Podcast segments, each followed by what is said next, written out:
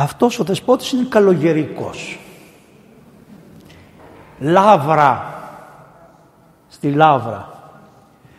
Επίσης έχει ένα γέροντα τον Μελέτιο, τον Πρεβέζης.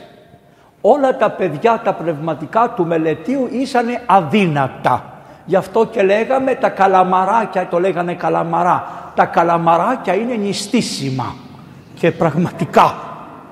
Λοιπόν, βλέπετε στην εκκλησία είχε ένα ευρύ πνεύμα ο Μελέτιος. Ίσως μετά από πολλά χρόνια καταλάβουμε εμείς την καρδία αυτού του επισκόπου.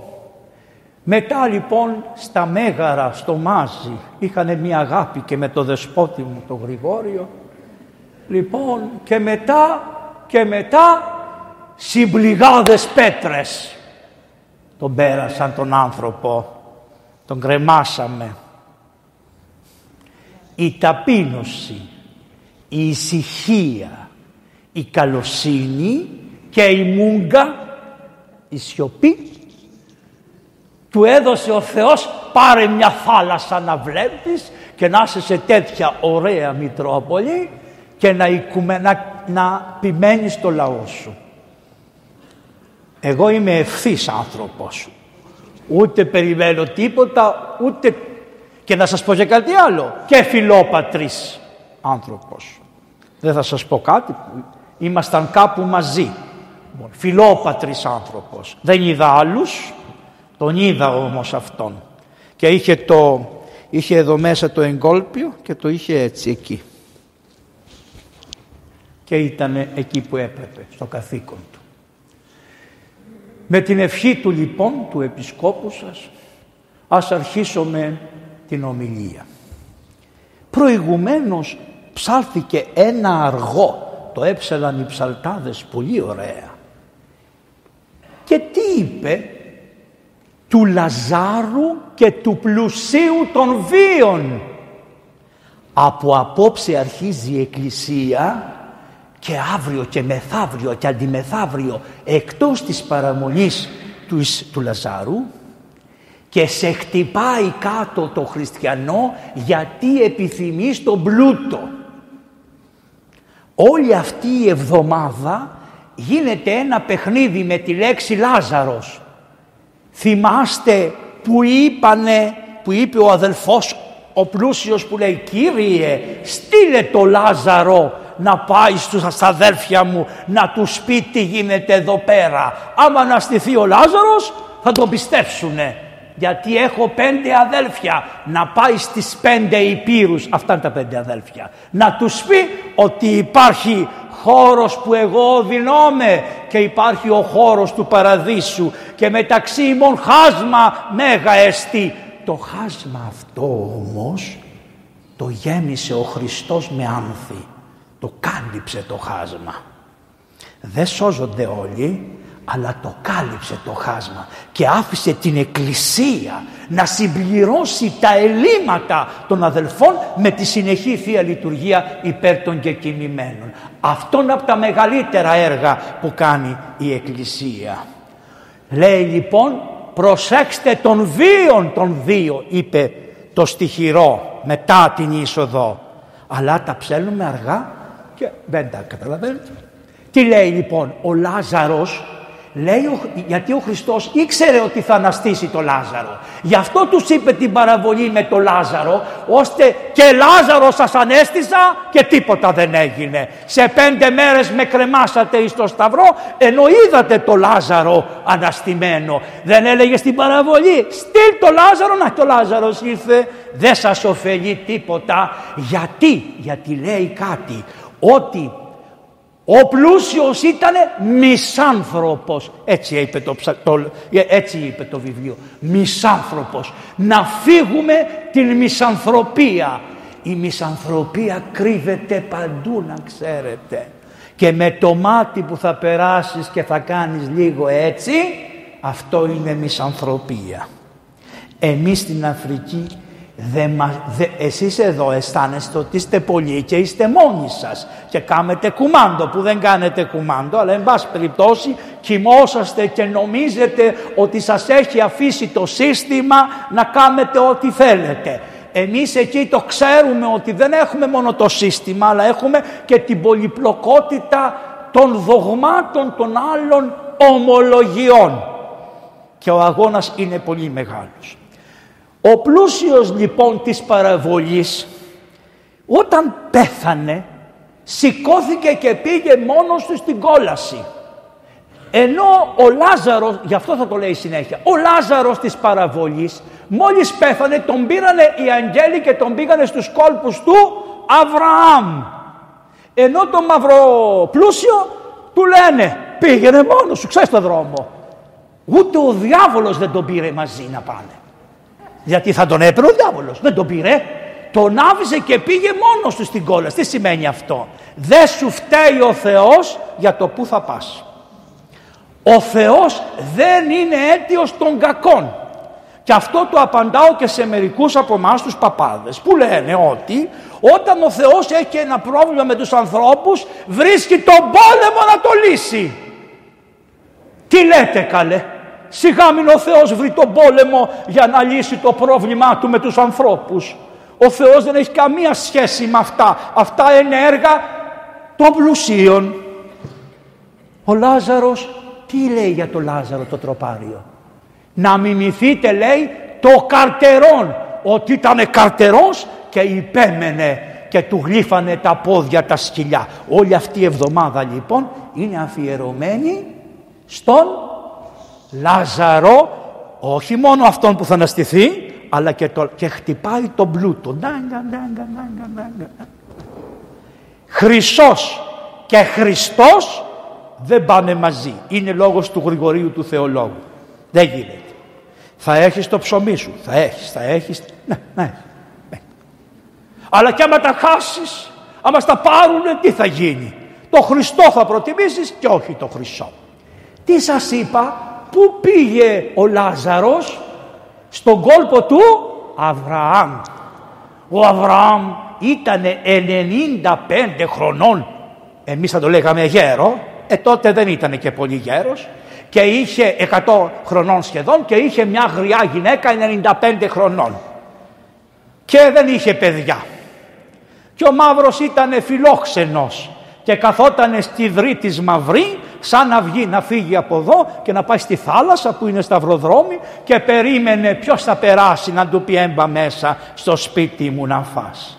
Και να σου ο τύπος της Αγίας Τριάδος. Δεν είναι η Αγία Τριάδα, είναι τύπος της Αγίας. Είναι δογματικά θέματα αυτά και πρέπει να τα ξέρετε. Είναι τύπος της Αγίας Τριάδος. Είναι ο Υιός που θα σαρκωθεί στον κόσμο, συμπαρίσταται από δύο αγγέλους που κρατάνε και οι τρεις από ένα ραβδί.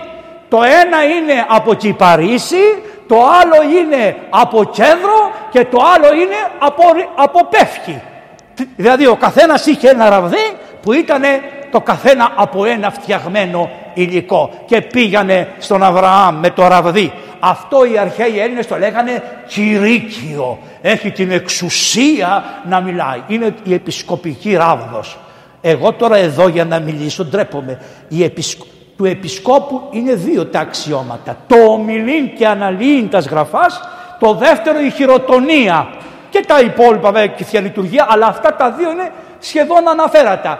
Να σας πω δε ότι και το χρήσμα είναι του επισκόπου. Γι' αυτό εμείς στην Αφρική όσους βαφτίζουμε τους χρεί ο επίσκοπος. Μπορεί να είναι χίλιοι το Μεγάλο Σάββατο, θα τους περάσουμε στον επίσκοπο να τους χρήσει. Γιατί παλιά οι επίσκοποι ακουμπούσαν τα χέρια, οι Απόστολοι στα κεφάλια και είναι μια ευκαιρία και εμείς αφού ο επίσκοπος υπάρχει να δείξουμε ότι από τον επίσκοπο παίρνεις τη χάρη του χρήσματος που με τη χάρη του Θεού εφέτος τη Μεγάλη Πέμπτη όλες οι εκκλησίες που έχουν ενότητα και κοινωνία μεταξύ τους και δεν είναι με τη μύτη ψηλά θα πάνε στο Οικουμενικό Πατριαρχείο και θα φέρουν τις φιάλες του Αγίου Μύρου. Πού ήταν λοιπόν; Στους κόλπους του Αβραάμ και οι άγγελοι που πήγανε; Στον κόλπο του Αβραάμ. Τόσο μεγάλος ήταν ο Αβραάμ που αξιώθηκε και φιλοξένησε των τύπων της Αγίας Τριάδος. Και πήγε και έσφαξε ένα μοσχάρι και το έβαλε μπροστά και κάθισε ο Υιός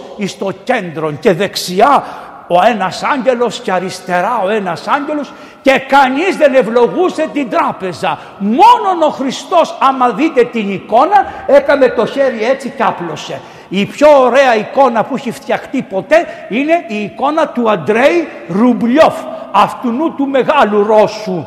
Τους Ρώσους τους αγαπάμε παραπάνω από ότι μας αγαπάνε αυτοί. Τους Ρώσους τους σεβόμαστε παραπάνω από ότι μας σεβαστήκανε αυτοί. Τους Ρώσους τους έχουμε στην καρδιά μας παραπάνω από ό,τι μας έχουν αυτοί. Αλλά έχουν πολύ μεγάλους Αγίους και για τους Αγίους τους τους αγαπάμε. Αυτό έχει σημασία. Η ενότητα στην Εκκλησία είναι το πιο σημαντικό από όλα. Μην κάνεις σχίσμα στην Εκκλησία. Μην, για κανένα λόγο. Δεν υπάρχει λόγος να κάνεις σχίσμα στην Εκκλησία. Μην κάνεις σχίσμα στην Εκκλησία. Λοιπόν, και πήγανε αυτοί και φάγανε εκεί τέλος πάντων και λένε τώρα οι δύο άγγελοι που ήταν άγγελοι λένε στο Χριστό Κύριε μας επιτρέπεις να πάμε μέχρι τα Σόδομα να δούμε τι στο καλό γίνεται εκεί πέρα γιατί ακούμε για τα Σόδομα δεν είπε ο Χριστός να πάει γιατί ο Χριστός είναι πανταχού παρόν. Δεν χρειάζεται να πήγαινε στα Σόδομα Ήξερε τι γινόταν στα Σόδομα. Οι δύο άγγελοι όμως επειδή δεν είναι πανταχού παρόντες πήραν ευλογία από τον Χριστό να πάνε και λέει πηγαίνετε. Και ο καημένος ο Αβραάμ αφού του είπε ο Χριστός ότι θα, μετά από λίγο καιρό θα ξαναέρθουμε και θα έχει στην κοιλιά η Σάρα παιδί και η Σάρα γέλασε στην άλλη σκηνή, τα περνάμε αυτά. Λέει ο Αβραάμ να σε πάω μια βόλτα τα ραβδιά τα αφήσανε στο Αβραάμ το τραπέζι. Και οι δύο άγγελοι πήγανε χωρίς ραβδιά. Και ο Χριστός άφησε το ραβδί του πάνω στο τραπέζι του Αβραάμ. Και του λέει, Κύριε, του λέει, άμα είναι 50 ανθρώποι θα καταστρέψεις τα Σόδομα. Όχι.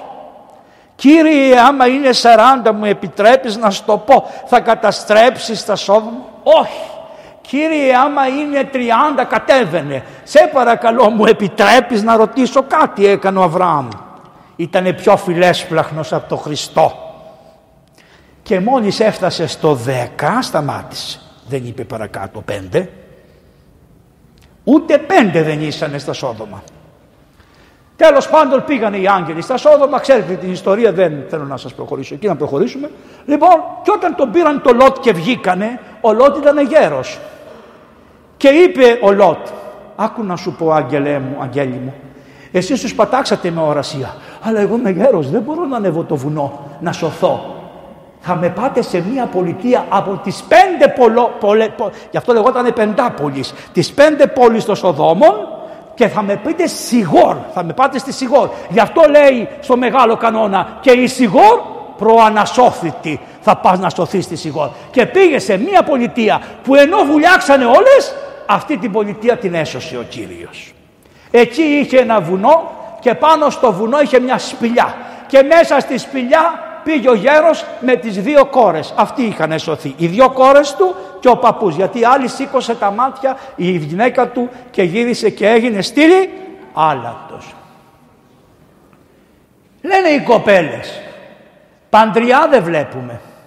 Ο μπαμπάς μας σηκώθηκε και έφυγε από τη γη γαμπρούς δεν θα έχουμε, παιδιά δεν θα κάνουμε και δεν θα δώσουμε παιδιά στη γενεαλογία για να γεννηθεί ο Χριστός.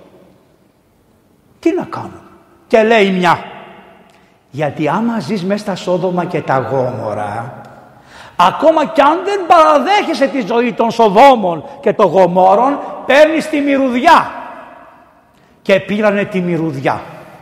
Και τι του λένε, θα μεθύσουμε τον πατέρα θα τον κάνουμε τύφλα στο μεθύσι, θα ξαπλώσουμε δίπλα του και θα κοιμηθεί με την κάθε μια μας.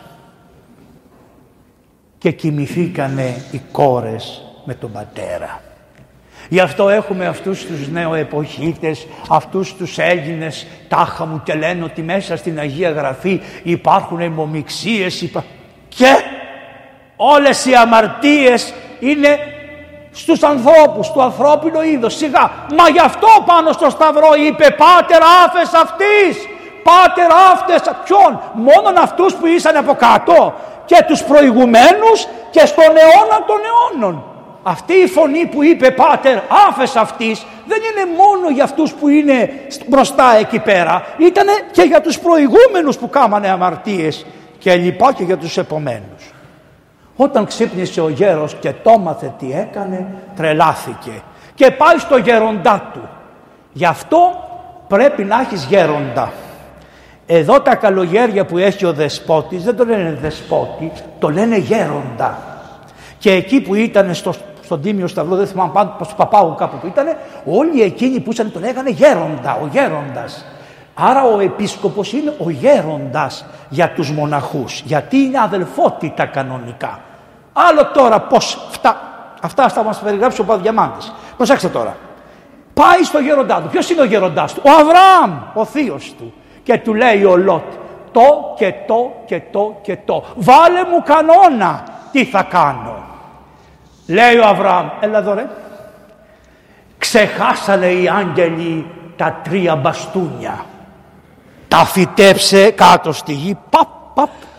Το ένα δίπλα στ' άλλο και του λέει θα φέρνεις νερό από τον Ιορδάνη κάθε μέρα αλλά πρόσεχε αν σου ζητήσει νερό ένα στο δρόμο θα το δώσεις το νερό να πιει και θα ξαναγυρίσεις πίσω στον Ιορδάνη να ξαναπάρεις νερό μέχρι ότου δεν σου ζητήσει κανείς. Αυτό το νερό θα χύσεις στα, στα, στα αυτά τα ξύλα. Και αν τα ξύλα ανθίσουνε και βγάλουνε φύλλα σε συγχώρεσε ο Κύριος για το αμάρτημα που έκανες. Τι να κάνει ο Μαυρολότ, η Ορδάνης, γιατί σήμερα αυτή που γιορτάζει το πρωί που γιόρτασε, τι έκανε κι αυτή; Με τα δάκρυα πότισε το δέντρο της μετανοίας η Οσία Μαρία η Αιγυπτία. Πάλι ο Σταυρός ήταν η αιτία της σωτηρίας της. Γι' αυτό και ο δεσπότης προηγουμένως είπε «Πατήρ Ευάγγελος θα βρει τον τρόπο πώς θα τα ενώσει όλα και θα ανάστε στη Μεγάλη Παρασκευή αλλά δεν είναι η Μεγάλη Παρασκευή μόνο είναι η προετοιμασία για τη Μεγάλη. Εδώ τώρα είστε στην προετοιμασία της Μεγάλης για να φτάσετε στη Μεγάλη Παρασκευή. Κοιτάξτε το σχέδιο του Θεού. Αυτό είναι τουλάχιστον χίλια χρόνια προτού να σταυρωθεί ο Χριστός. Αυτό το σχέδιο. Το δέντρο λοιπόν ο καημένος, ο διάβολος όταν είδε ότι μετανοεί τη μια παρουσιάστηκε σαν γριά και του λέγε δώσ' μου λίγο νερό. Του δίνε νερό, πήγαινε ξανά στον Ιορδάνη. Έκανε τη διαδρομή 12 φορές την ημέρα ο μαύρος. Έφτισε αίμα, έκανε τον κανόνα του. Στο τέλος όποτε έχει νερό, μετά από 3,5 χρόνια τα δέντρα βγάλανε. Και του λέει ο Αβραάμ προανασώθητη, σώθηκες συγχωρεμένος να είσαι Λότ. Το δέντρο μεγάλωσε, έπλεξε τα... και έγινε ένα δέντρο ο κορμός όλος και πάνω πάνω πάνω πάνω είχε τρεις φούντες. Μία από πεύκο, μία από ε, πώς το λένε, τον κέντρο και μία από κυπάρισο. Γι' αυτό τα βιβλία της Ελένης της Εκκλησίας λένε ο τριμερής του Κυρίου Σταυρός ότι είναι από τρία πράγματα, από τρία δέντρα ο Σταυρός του Χριστού τα οποία δέντρα χρησιμοποιηθήκανε και για να φτιαχτεί και η κυβωτός της διαθή, ο κυβωτός του Νόε. Η κυβωτός του Νόε είναι η εκκλησία. Ό,τι δέντρα χρησιμοποιηθήκανε για να φτιαχτεί η κυβωτός του Νόε, τα ίδια δέντρα τα τρία, άρα τι σημαίνει; Σταυρός και εκκλησία είναι ένα πράγμα. Σταυρός και εκκλησία είναι ένα πράγμα. Αυτό λοιπόν το δέντρο μεγάλωσε, μεγάλωσε και ήρθε η ώρα να χτιστεί ο ναός του Σολομώντος. Φέρανε κέδρους, φέρανε οι βασιλείς του Λιβάνου και τα λοιπά. Προχωράμε και λέει και ο Σολομών και εμείς έχουμε ένα ξύλο. Φέρτε το ξύλο αυτό. Το κόψανε, ήταν ψηλό, ωραίο και τα λοιπά. Μετράνε τη σκεπή του ναού του, θέλουν να το κάνουν πάταρο, το κεντρικό ξύλο. Το μετράνε οι τεχνίτες, μεγάλοι τεχνίτες. Είναι φημισμένοι οι τεχνίτες που χτίσαν το ναό του Σολομόντος. Με την ευλογία του Θεού και του Αγίου Πνεύματος χτίσανε αυτόν τον ναό. Και τους τρεις ναούς που χτιστήκανε στον κόσμο, ο ένας είναι της Αθηνάς Παλάδος που είναι προς τιμή της Παρθενίας, ο δεύτερος ναός του Σολομόντος και ο τρίτος ο ναός της Αγίας Σοφίας, ξέρουμε ποιοι τα χτίσανε και είναι ευλογημένοι άνθρωποι οι αρχιτέκτονες που τα χτίσανε. Ο ναός του Σολομόντος όλος και η, και η, του μαρτυρίου, όλοι, ο ναός του Σολομόντος ήταν όλος από άλλο δέντρο. Από τι; Από ακακία. Δεν θέλει ο Θεός μέσα στην εκκλησία τη λέξη κακία. Γι' αυτό ακόμα και τα δέντρα που χρησιμοποιήθηκαν για να φτιαχτούν οι επενδύσεις των τείχων του ναού του Σολομώντος και της Κιβωτού ήταν από την ακακία. Ήθελε δέντρο ακακίας. Ακόμα και η λέξη του δένδρου να θυμίζει στους ανθρώπους. Και όταν γίνονται μοναχοί και ο γέροντας τους κάνει, τους λέει σας βάζω την περικεφαλαία της ακακίας. Αυτό που φοράνε στο κεφάλι οι καλόγεροι με το υπερηπτάριο, με το αυτό, το, είναι η περικεφαλαία της ακακίας. Και κανονικά όταν τα παιδιά τα βαφτίζουμε και τους φοράμε το σκουφί, αυτό έπρεπε να τους λέμε, ότι σας βάζουμε την περικεφαλαία της ακακίας. Το δέντρο λοιπόν το βάλανε, το βρήκανε μακρύ. Το κόψανε, το έπεσε κάτω, το βρήκανε κοντό. Και τι είπανε, είναι δυνατόν τέτοιο δέντρο που γεννήθηκε από την αμαρτία να προκόψει. Πέτατο σε μια γωνιά και άστο εκεί πέρα. Και πραγματικά το πετάξανε σε μια άκρη χίλια χρόνια. Ούτε τρυπήθηκε, ούτε το φαγε ο σκόρος, ούτε τίποτα. Πώς λεγότανε; Το δέντρο της αμαρτίας.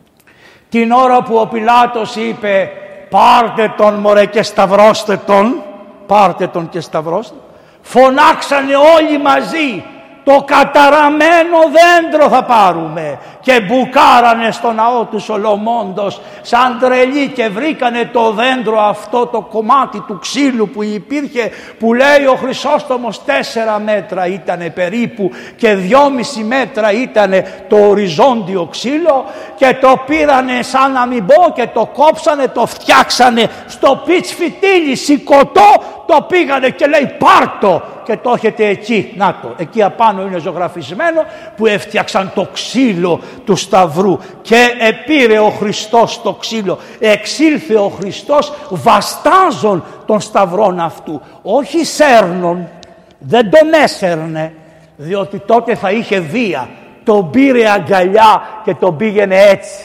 Γι' αυτό λέει εξήλθε βαστάζων των Σταυρών αυτού και που τον ανεβάσανε τον πήγανε στο Γολγοθά εκεί τον τόπο νταμάρι ήτανε. Έξω από την πόλη νταμάρι ήτανε και όπως είχαν βγάλει πέτρες από μέσα από τον νταμάρι το άλλο ήταν σκληρό από εκεί είχε γίνει δύο μάτια και ένα στόμα και το λέγανε κρανίου τόπο.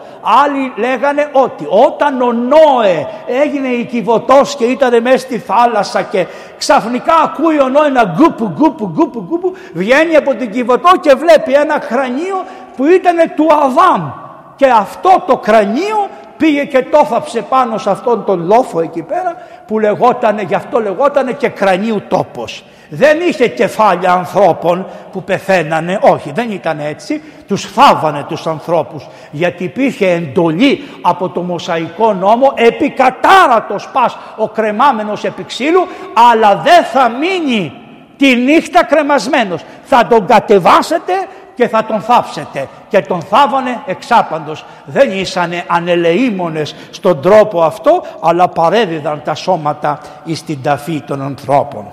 Ανέβηκε λοιπόν ο Χριστός, παρέδωσε αυτόν να σταυρωθεί και πήρε το σταυρό, ανέβηκε στο Γολγοθά και από δίπλα ήταν η Μάνα, ήταν η Σαλόμη, ήταν η Μαγδαληνή, ήταν η άλλη, η Μαρία του Κλοπά και λοιπά. Όλες αυτές πηγαίνανε από κοντά, τον εβλέπανε, άλλες κλαίγανε, σεμνά όμως πράγματα, σεμνά το δε πρόσωπο αυτού δεν είχε είδος, τον είχαμε κάνει αγνώριστο. Μπουνιές, λέει, τι λέει, κολαφίσματα. Τα κολαφίσματα είναι οι φάπες. Αυτό που κάνει φαπ, φαπ, Αυτό είναι, αυτό, αυτό είναι το κολάφισμα. Το ράπισμα είναι παπ, παπ, τα, οι σφαλιάρες αυτές. Ενώ το, όχι, η, η, αυτά τα, τα, τα Ενώ η σφαλιάρα είναι το πλαπ, πλαπ. Γι' αυτό λέει τα κολαφίσματα.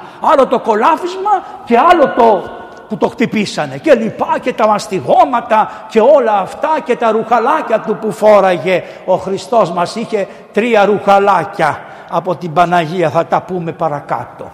Έτσι λοιπόν ανέβηκε επάνω εκεί. Και έχει μια, υπάρχει ένα βιβλίο που δεν το έχετε στην Ελλάδα.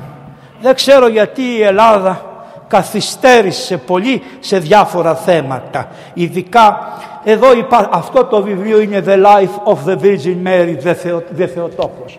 Είναι από τα ωραιότερα βιβλία του κόσμου. Είναι άπειρες λεπτομέρειες από τη ζωή της, είναι στα αγγλικά. Το έχει εκδώσει στην Αμερική νομίζω ένα από τα μοναστήρια του Παπα Εφρέμ έχει άπειρες φωτογραφίες ώστε κάθε γεγονός που σου περιγράφει να σου δείξει και την ανάλογη τυχογραφία που βρίσκεται σε διάφορα μέρη του κόσμου στην Αίγυπτο, στη Συρία, στην Κωνσταντινούπολη, στη Ρωσία, στα Γιονόρος ώστε αυτά που σου λέει να δεις ότι η Εκκλησία τα είχε αποδεχτεί και τα έχει ζωγραφίσει στους τοίχους. Μην πει κανείς ότι μπα που τα βρήκατε δεν τα βρήκαμε, διότι είναι μερικοί που λένε ότι είναι από τα απόκριφα Ευαγγέλια. Τα απόκριφα Ευαγγέλια η Εκκλησία ό,τι της άρεσε το πήρε και το έβαλε μέσα στα συναξάρια. Ό,τι δεν είναι μέσα στα συναξάρια δεν μας ενδιαφέρει. Εξού και έχουμε την εορτή των εισοδίων της Θεοτόκου. Δεν το γράφει το Ευαγγέλιο πουθενά. Αυτό και άλλες, ε, όπως και την Ισάδου κάθοδον δεν την έχουμε επίσημα πουθενά, αλλά τη γιορτάζουμε την Ισάδου κάτω. Ή μη μόνο σε ένα σημείο ο Πέτρος που λέει ότι ο Κύριος σε μια επιστολή, ότι ο Κύριος επήγε να κηρύξει και στον Άδη. Μόνο αυτή η γραμμούλα υπάρχει από μέσα από τα κανονικά. Τα υπόλοιπα τα έχουμε και ο πατέρες τα πήραν ο Άγιος Επιφάνιος Κύπρου και τα χρησιμοποίησε. Αυτό το βιβλίο λοιπόν είναι ένα το βιβλίο της Παναγίας μας και από εδώ θα σας πω μερικά πράγματα. Λοιπόν, ο Χριστός τον εσταυρώσανε. Αφού τον σταυρώσανε, η σταύρωσης του Χριστού λένε οι πατέρες έγινε με τη θέλησή του. Άλλοι λένε ότι του βάλανε μία σκάλα και υπάρχει μία γεωγραφία στο Άγιον Όρος όπου ο Χριστός τρέχει ανεβαίνει στα σκαλιά μόνος του και πάει. Ωραίο αυτό. Θέλει να δείξει ότι εκών, εκών με τη θέλησή μου πήγα. Άλλο είναι που λέμε ότι τον εξάπλωσαν κάτω στο σταυρό, του βάλανε τα χέρια έτσι τα ποδαράκια του, τον λυπηθήκανε. Φαντάσου ε, και του βάλανε υποπόδιο. Του βάλανε ένα υποπόδιο. Το ένα υποπόδιο. Τώρα το λυπηθήκανε, θέλανε να τον πεθάνουν πιο αργά, διότι αν έχεις υποπόδιο πατάς και αναπνέεις πατάς και αναπνέεις, κρεμότανε, ο του όλους, σώμα, ο, το, του όλους σώματος ετάσεις εν το σταυρό, το τεντώσανε το ένα χέρι, το, πρέπει να τα καταλαβαίνετε, έχει σημασία να πας και να μπεις στο τι του κάμαμε. Λοιπόν, το βάλανε το ένα χέρι από εδώ, το άλλο χέρι εδώ, εμπήξανε το σταυρό εδώ, γιατί άμα το βάλεις εδώ σχίζεται η σάρκα. Εδώ ανάμεσα είναι πολύ γερά αυτά εδώ οι σύνδεσμοι και κρέμεται το σώμα και τον, οι πατέρες λένε, άλλοι λένε ότι βάλανε τρεις σταυρούς, έναν στο δεξί χέρι, έναν στο αριστερό και τα ποδάρια τα μπλέξανε και βάλανε ένα σταυρό.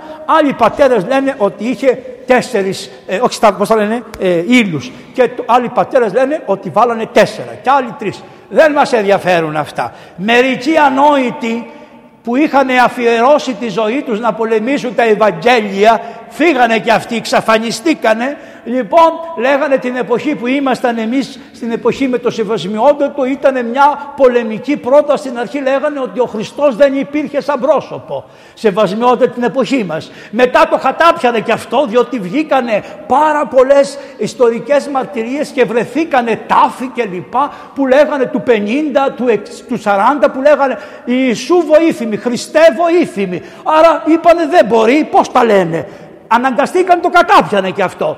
Και μετά οι ευλογημένοι άνθρωποι λέγανε ότι ο Χριστός, ναι υπήρχε, αλλά ήταν ένας καλός άνθρωπος. Αυτή είναι και η σύγχρονη άποψη. Θα ακούσετε λοιπόν ένας καλός άνθρωπος είναι. Άρα όποιος το λέει αυτό καταργεί το αϊπάρθενο της Θεοτόκου. Δεν μπορούμε ούτε να τα ακούσουμε αυτό. Μην, όποιος σας το πει αυτό φύγετε μακριά. Έχει έρθει η ώρα, έχει έρθει η ώρα με μια αρχοντιά να τους αντιμετωπίζουμε όλους αυτούς. Πού πήγαν όλοι αυτοί που κατηγορούσαν, τους εμφανιστήκανε. Και δόξασε ο Θεός βγήκανε οι πατέρες, οι μητέρες, γιατί έχουμε και οσίες και οσίους. Και είδατε πόσους έζωσε ο προηγούμενος αιώνας και δόξασε ο Θεός πιστεύω έχει καλλιεργήσει και το νέο αιώνα να χρειαστεί να δώσει Αγίους και πιθανά και ομολογητές. Γιατί οι προηγούμενοι την περάσανε λίγο καλά. Εμάς εξαιρουμένων των Αγίων των Ρώσων όπως είναι ο Άγιος Λουκάς ο ιατρός που υποφέρανε κτλ. Αλλά και η Ορθόδοξης Ελληνική Εκκλησία έχει πάρα πολλούς ομολογητές που γίνανε στις μεγάλες αυτές περιόδους όπως ξέρετε και την περίοδο του, του 20 που ήταν στη Μικρασία και την περίοδο του 40-49 και εκεί έχουμε πολλούς ομολογητές Αγίους και λοιπά μετά. Πάμε λοιπόν τώρα τον σταυρώσανε. Και εκεί που τον σταυρώσανε όπως σας είπα ο σταυρός πως έγινε αρχίζει τώρα ο Χριστός μόλις τον ανεβάσανε στο σταυρό φώναξε. Φώναξε. Υπάρχουν αυτοί οι 7 λόγοι του Χριστού. Εγώ αγάπησα πάρα πολύ και ωφελήθηκα πάρα πολύ από έναν άνθρωπο που λεγότανε Ιερεμίας μπορεί να το θεωρήσει και κανείς τρικυμία αλλά στην πραγματικότητα ήταν Ιερεμίας. Ο πατήρ Ιερεμίας ο Φούντας που ήταν Μητροπολίτης Γόρτινος και ο οποίος εκοιμήθηκε αυτός μαζί με τον άλλον Άγιο άνθρωπο τον Κοσμά που ήταν στο Αγρίνιο επίσκοπος ο Κοσμάς. Χάσαμε τον πατέρα Ανανία, τον Ιερεμία και τον Κοσμά. Λοιπόν, ο Ιερεμίας έγραψε πολλά βιβλία και αυτός μας πήρε από το χέρι 8 χρονών παιδί γιατί ήρθε στη Μάνδρα ο Ιερεμίας και μας έκαμε κατήχηση από μικρά παιδιά και μας τα έλεγε έτσι ωραία και μας τα βάζε στην καρδιά και τα θυμόμασταν για πάντα. Έχει λοιπόν τους λόγους που είπε, που είπε. ποιος είναι ο πρώτος λόγος; Πάτερ άφες αυτής ου γαρίδαση τύπη ούσι. Τέρμα. Και τι σας είπα προηγουμένως ότι δι' αυτής της ευχής συγχώρεσε τον Αδάμ ό,τι έγινε μετά τον Αδάμ ό,τι έγινε μπροστά του και ζήτησε ως μεσίτης προς τον Θεό να συγχωρήσει ο πατέρας δια του Ιού εν Αγίο Πνεύματι να συγχωρήσει τις αμαρτίες όλων των ανθρώπων μέχρι το τέλος του κόσμου. Ναι, ζήτησε τη συγνώμη ο Χριστός, έδωσε συγνώμη. Ναι, πάρ' την και εσύ έχεις και εσύ χρέος να την πάρεις. Στην έδωσε να την πάρεις. Μη καταφρό... Υπάρχει ένα ποίημα του Αγίου Εφραίμ του Σύρου που λέει «Ευλογητός ο Θεός που έδωσε το παιδί του. Μην καταφρονήσεις μία σταγόνα του αίματος του Χριστού. Αφού αυτή η σταγόνα είπε σου τα δίδω όλα, σε συγχωρώ, σε βάζω στη βασιλεία μου, άρπαξε και εσύ την ευκαιρία. Είπε λοιπόν ως πραγματικός πάτερ ε, αμή που λέει πάτερ άτερ άφες αυτής ου γαρίδαση τι ποιούσι. Δεν ξέρουν οι μαύροι τι κάνουν. Και αν δείτε πάρα πολλές αμαρτίες που κάνατε στη ζωή σας στην πραγματικότητα είχατε φοβερή άγνοια ή φόλωση της διανοίας και αυτό και λέει ένα τροπάριο και τα πολλά της ανίας κακά. Δηλαδή το μυαλό σας ήταν ανοϊκό και έκαμε τα κακά. Όπως αυτός ο γέρος 93 χρονών σήμερα πήρε ένα όπλο στην Τίνο και σκότωσε έναν άνθρωπο 50 χρονών. Ο γέρος τώρα θα του κάνουν αξονική και θα είναι άδειο το κεφάλι. Άνοια. Και είχε το όπλο και συνέχιζε. Αυτά της ανίας τα υπόλοιπα της ανίας κακά. Μια από αυτές που πήρε τη συγχώρεση είναι αυτή που γιορτάζει σήμερα. Η Μαρία η Αιγυπτία μωρέ. Και όλοι είμαστε κρυφές Μαρίες Αιγυπτίες. Διότι ο Χριστός τον έβαλε τον πύχη πολύ ψηλά. Μπορεί να μην έκανες ό,τι έκανε η Μαρία, αλλά μπορεί να το επιθύμησες στην καρδία. Γι' αυτό είπε εκ της καρδίας πηγάζουν τα πάντα. Άρα αν το έχεις επιθυμήσει, με συγχωρείς, ένα βήμα είναι από τις πράξεις. Γι' αυτό λέει ένα τροπάριο, τα πλημελήματα, οι σκέψεις, η διάνοια, τα πάντα και τα αμαρτήματα που είναι οι πράξεις Το είπε το τροπάριο σήμερα. Ουκέ στη βασιλεία του Θεού βρώσεις Παπαβαγγέλη μου και πόσης αλλά δικαιοσύνη και άσκησης συν αγιασμό. Δεν φτάνει η δικαιοσύνη και που είσαι δίκαιος και που κάνεις ότι... Γιατί δικαιοσύνη δεν σημαίνει ζήγισμα. Όχι. Δικαιοσύνη σημαίνει έλεος. Μπορεί να είσαι μεγάλος ελεήμων και... Και τι σημαίνει; Άσκησης. Μεγάλος ασκητής και χωρίς αγιασμό δεν είναι τίποτα. Ο αγιασμός σου εξασφαλίζει ότι το ποτήρι του νερού που το δίνεις, το δίνεις στο όνομα του Χριστού. Η Αγία λοιπόν αυτή όπως ξέρετε είναι προϊόν του Σταυρού. Αν δεν ήταν ο Σταυρός η Αγία δεν θα σωζότανε. Διότι η Αγία όπως ξέρετε πήγες, ήταν σε μια έρημο, πάει ένας Ζωσιμάς, ο Ζωσιμάς ο καημένος ήταν καλόγερος, ασκητικός, νηστευτής και είχαν οι πατέρες την παράδοση μόλις άρχιζε η Μεγάλη Σαρακοστή να εξαφανίζονται, να φεύγουν από το μοναστήρι και αφήνανε τις πόρτες του μοναστηριού ανοιχτές. Ποιος αφήνει μια εκκλησία ξεκλείδωτη; Ποιος αφήνει χριστιανός ένα σπίτι ξεκλείδωτο; Ποιος αφήνει ένα μοναστήρι ξεκλείδωτο; Αυτή έτσι γράφει.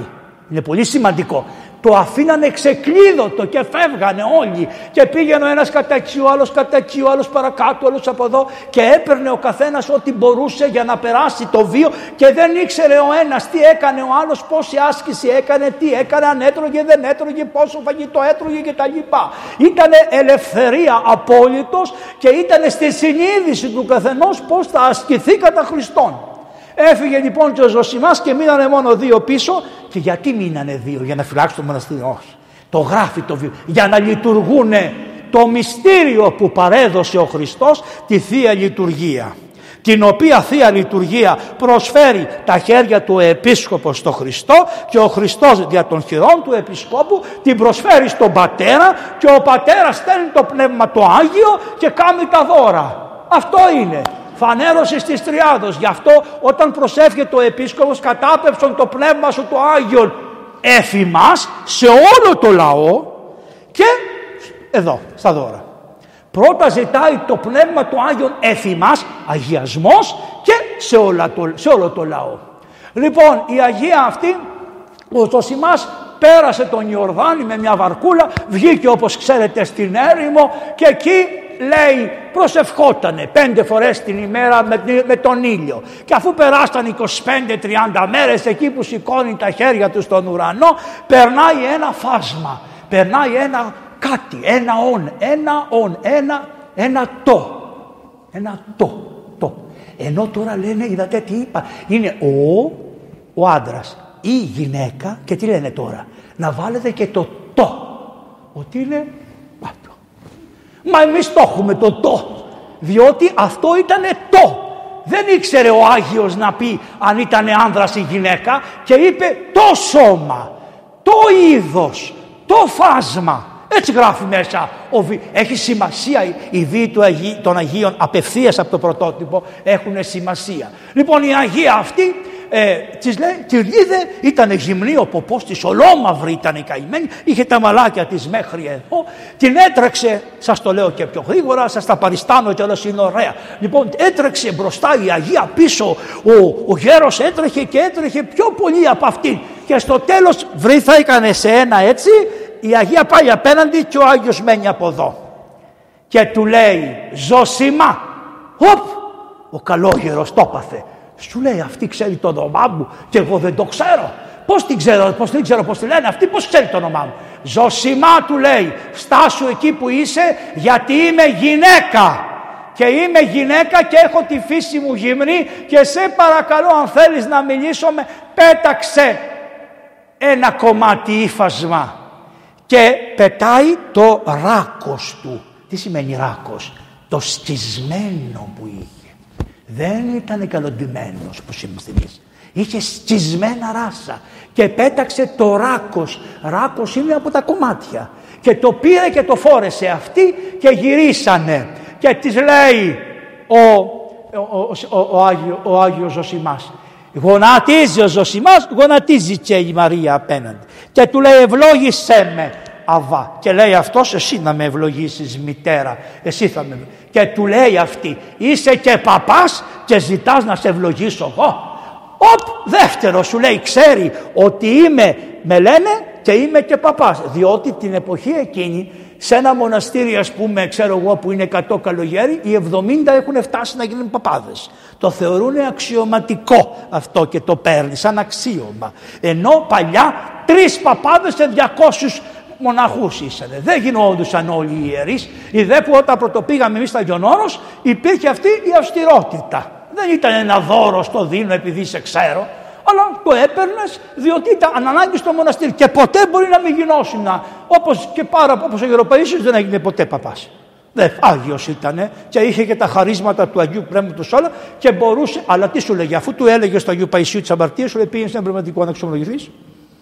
Πήγαινε, σε έστελνε στην εκκλησία. Λοιπόν η Αγία αυτή του λέει τέλος πάντων πιάσανε κουβέντα εκεί πέρα και του λέει αβά, της λέει αυτός ευλόγησέ με, τέλος πάντων αυτά τα καλογερικά ευλόγαμε, ξευλογάω και τα λοιπά ευλογηθήκατε και λέει ο Άγιος ας προσευχηθούμε αφού βρεθήκαμε. Και ο Άγιος Ζωσιμάς έσκυψε το κεφάλι και προσευχότανε. Η Αγία σήκωσε τα χέρια της και προσευχότανε χωρίς να μιλάει. Διότι πολλές οι φορές η προσευχή δεν χρειάζεται λόγος. Είναι σαν της Άννας της μάνας του Σαμουήλ η οποία έκανε αυτό έκανε και η Αγία.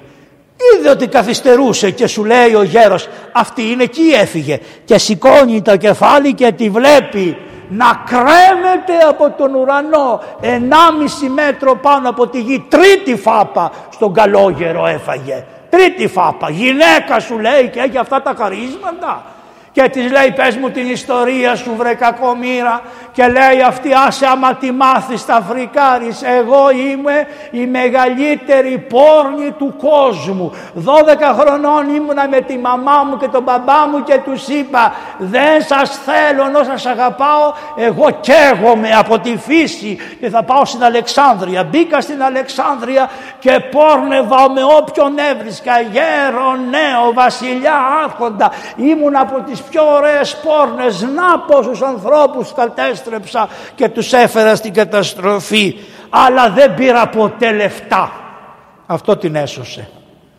βλέπετε πως δένει με τον πλούσιο της παραβολής και το Λάζαρο δεν το έκανα για λεφτά. Δεν έβγαλα ούτε μία δραχμή από την πορνεία. Είχα κάψα και το έκανα.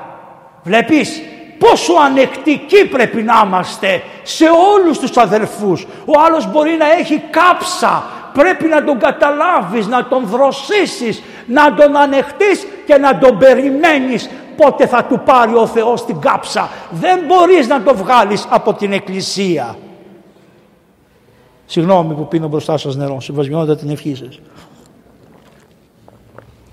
Μετά, λέει η Αγία, Βλέπω στην Αλεξάνδρεια μια μέρα και μαζεύονται όλοι. Πού πάτε καλέ, πάμε να προσκυνήσουμε το Σταυρό. Πάλι ο Σταυρός μπροστά.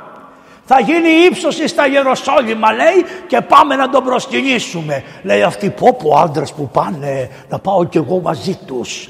Πάει λοιπόν, βλέπει τα καράβια, πάει άντρες πολλοί πηγαίνανε να προσκυνήσουν. Οι καημένοι είχαν λίγο ψιλονιστέψει, ξέρετε. Ψιλονιστέψει, ψιλοεξομολογηθεί και λίγο στην κόλαση και λίγο στον παράδο. Αυτά τα κολπάκια που τα κάνουμε όλοι. Όλοι, όλοι. Πάμε στον πνευματικό.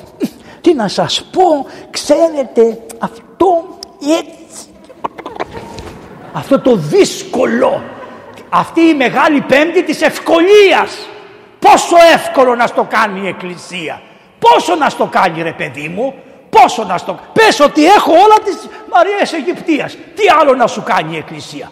Λοιπόν, αυτή η καημένη μπήκε μέσα και τους λέει τα ναύλα. Ποια ναύλα λέει, δεν έχω λεφτά γιατί εγώ ζω έγνε θεμαλή γιατί είχε ακούσει ότι η Παναγία ήφανε το χιτόνα του Χριστού γνέθοντας μαλλί μόνη της και από όλα επειδή είχε το όνομα Μαρία λέει ο βίος τουλάχιστον ας γνέθω το μαλλί για να με θυμηθεί η Παναγία που δεν είχε αυτή μια λόγια την Παναγία ποτέ Το καταλάβατε; Έκαμε τη δουλειά με τη ρόκα. Έγνε θεμαλί για να ζήσει. Ενώ μπορούσε να είχε τα χρυσάφια και τα στολίδια από το ωραίο της το σώμα. Τέλος πάντων το λέει, πάει σε μια παρέα παιδιών και τους λέει Μωρέ πληρώστε μου τα, τα ναύλα και εγώ ό,τι υπάρχει θα σας το κάνω πάνω στο καράβι και πληρώσανε αυτή τα ναύλα και πήγανε στα Ιεροσόλυμα και αυτοί στο δρόμο και στα Ιεροσόλυμα συνέχισε. Χτυπάνε οι καμπάνες και λένε προσκύνησης του Σταυρού. Ε λέει δεν πάω κι εγώ πάει τόσος κόσμος ας πάω να δω το Σταυρό. Πάει να μπει μέσα στην πόρτα, όχι αυτή την πόρτα που βλέπετε τώρα. Αυτά είναι τα εκτρώματα των Φράγκων. Εμείς είχε μια πορτάρα φτιάξει η Αγία Ελένη μας και ο Άγιος Κωνσταντίνος μας η πορτάρα ήταν από την Ανατολή έμπαινες. Και ήταν ο ναός, ο ναός ήταν, πώς να σας πω, από πάνω δεν είχε τίποτα. Ε, βλέπετε τώρα σε ένα σημείο που σηκώνεσαι και δεν είχε τίποτα. Ήταν υπαίθριος ο ναός. Μια υπαίθρια τεράστια βασιλική που πάνω ήταν ο Γολγοθάς, το κυβόριο του Παναγίου Τάφου που ενώ ήταν στον τοίχο η Ελένη η Αγία το σκάψε, το σκάψε, το σκάψε, το σκάψε γύρω γύρω και το ξεχώρισε από το τοίχο που ήταν, από το υπόλοιπο μάρμαρο που ήταν εχωμένος ο τάφος και ακουμπούσε πάνω και το φτιάξε όπως το βλέπετε. Η Αγία πήγαινε να μπει μέσα και όταν έφτιανε τη φλιά, τι είναι η φλιά, το κατόφλι. Μόλις έφτανε στη φλιά ο Σταυρός που έξω την πέταγε έξω. Μία, δύο, τρεις, τέσσερις, πέντε και τότε την πέταξε και λέει μωρέ δεν μπορώ να μπω μέσα. Και ήρθε η γνώση της αμαρτίας. Κατάλαβε ότι ο Χριστός της έστειλε το Πνεύμα του Άγιο μια ηλιακτίδα και κατάλαβε ότι οι αμαρτίες μου δεν με αφήνουν να μπω μέσα. Να βρω μια εγγυήτρια να βρω έναν εγγυητή να με αφήσει να μπω μέσα. Και εκεί που πήγε σε μια γωνιά σηκώνει βλέπει την Παναγία. Κυρία μου της λέει ο γιος σου στο σταυρό συγχώρεσε πάλι ο Σταυρός του συγχώρεσε όλους σε παρακαλώ άφησε με να μπω μέσα να δω το σταυρό του γιού σου και σου εγγυώμαι και σε βάζω και σένα εγγυήτρια ότι θα σταματήσω την αμαρτία και θα κάνω ό,τι μου πεις και ακούει την Παναγία και την έμπα της λέει και πάει στο κατόφλι και μπαίνει μέσα και βλέπει τον τίμιο σταυρό αυτό το τριμερί του Κυρίου Σταυρού τον τετραπέρατο γιατί είναι πάνω ένα πέρας κάτω άλλο πέρας δεξιά άλλο πέρας αριστερά άλλο πέρας και βλέπει το σταυρό του Χριστού που είχε αφήσει η Αγία Ελένη. Το σταυρό η Ελένη τον έκοψε από πάνω μέχρι κάτω και τον έκ... ενώ ήταν μια πιθαμή τον έκανε μισό. Το μισό τον άφησε στα Ιεροσόλυμα, τον βλέπανε οι άνθρωποι και τον άλλο μισό όταν το βρήκε τον πήρε και τον πήγε στην Κωνσταντινούπολη. Έκανε και κάτι άλλο που θα το πούμε πιο κάτω. Λοιπόν και αυτή με το σταυρό έφυγε αφού προσκύνησε γρήγορα πηγαίνει στην Παναγία της λέει τι να κάνω, τι να και ακούει μια φωνή που της λέει παίρνα τον Ιορδάνη και κάνε ό,τι νομίζεις και πέρασε τον Ιορδάνη και της δώσανε ελεημοσύνη τρία, τρεις φόλιες και αγόρασε τρία ψωμιά και πήγε στον Ιορδάνη του λέει αυτά έκανα της λέει τώρα ο κουαλόγερος ο πονηρός. Καλά της λέει δεν είχες θύμησες από τη ζωή που ζούσες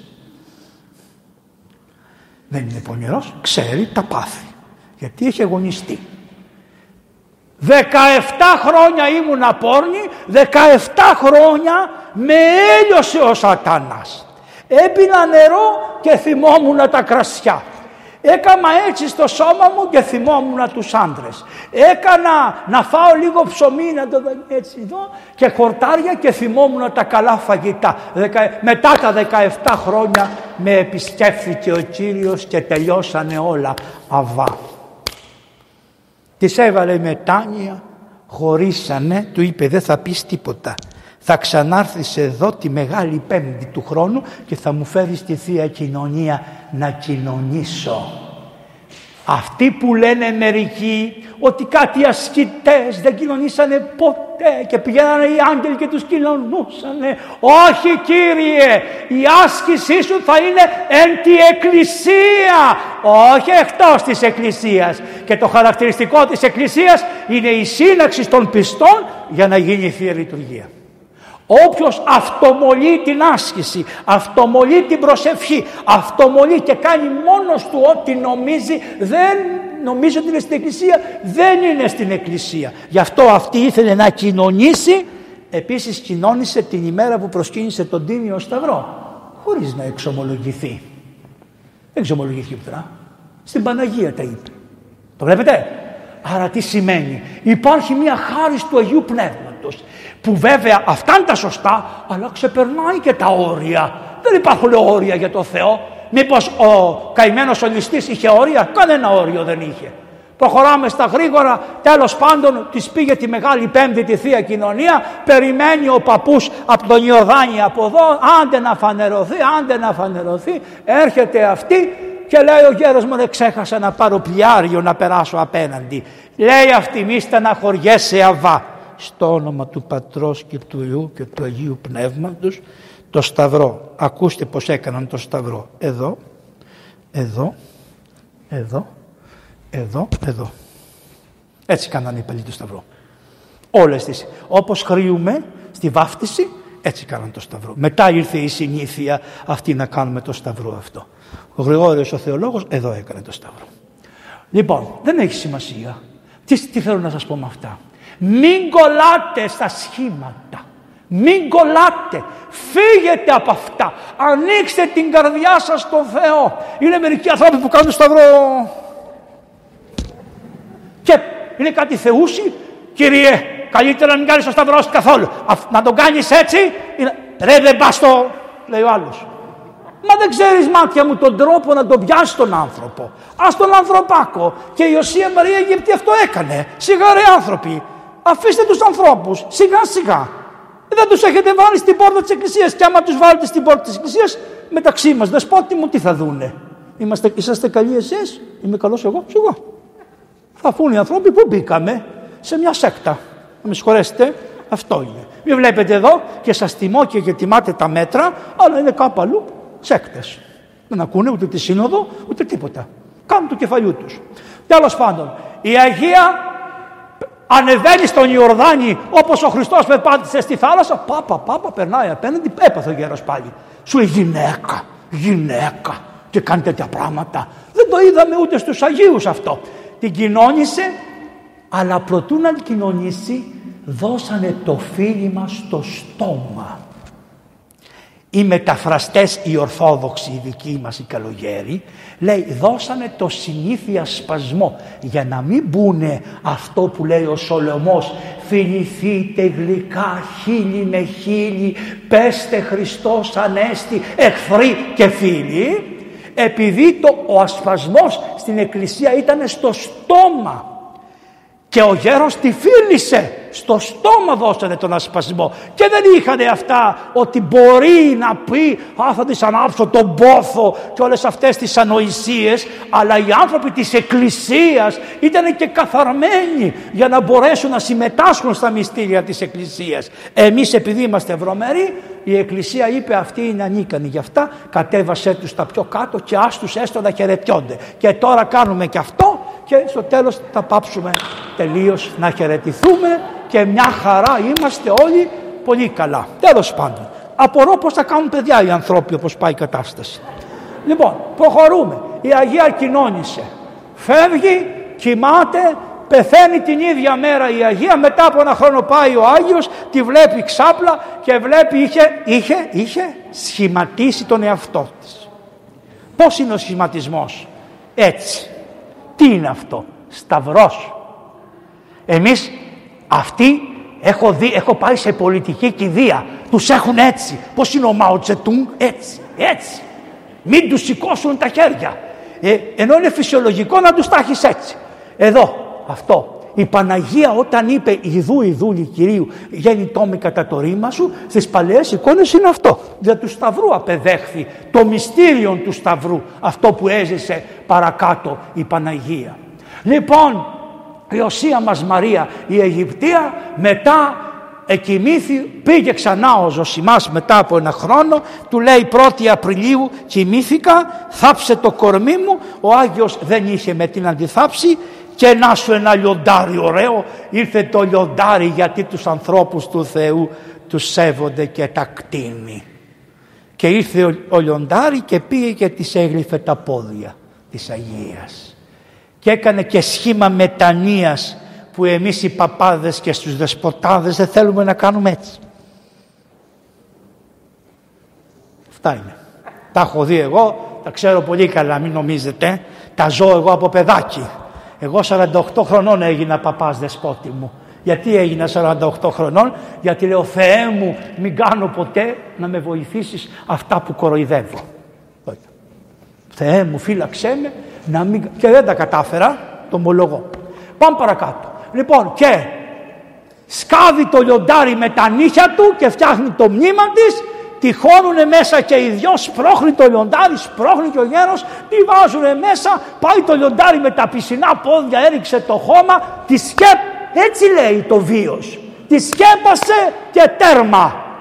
Και έρχεται ένας σοφρόνιος πατριάρχης, όταν πήρανε οι μουσουλμάνοι τα Ιεροσόλυμα ήταν αυτός πατριάρχης και εξασφάλισε από τους μουσουλμάνους ένα χαρτί που του είπανε οι Γρεκοί θα έχουν τα προσκυνήματα στον άπαντα αιώνα. Αυτό το χαρτί είναι υπογεγραμμένο από αυτόν και προσπαθούμε να μην μας ταρπάξουνε και όλοι σας οι έξυπνοι ξέρετε ποιοι θέλουν να ταρπάξουνε. Συγημένα. Αλλά το χαρτί είναι γραμμένο από τον μουσουλμάνο τον ανιψιό ή γαμπρό του Μωάμεθ που κατέλαβε τα Ιεροσόλυμα με το Σοφρόνιο.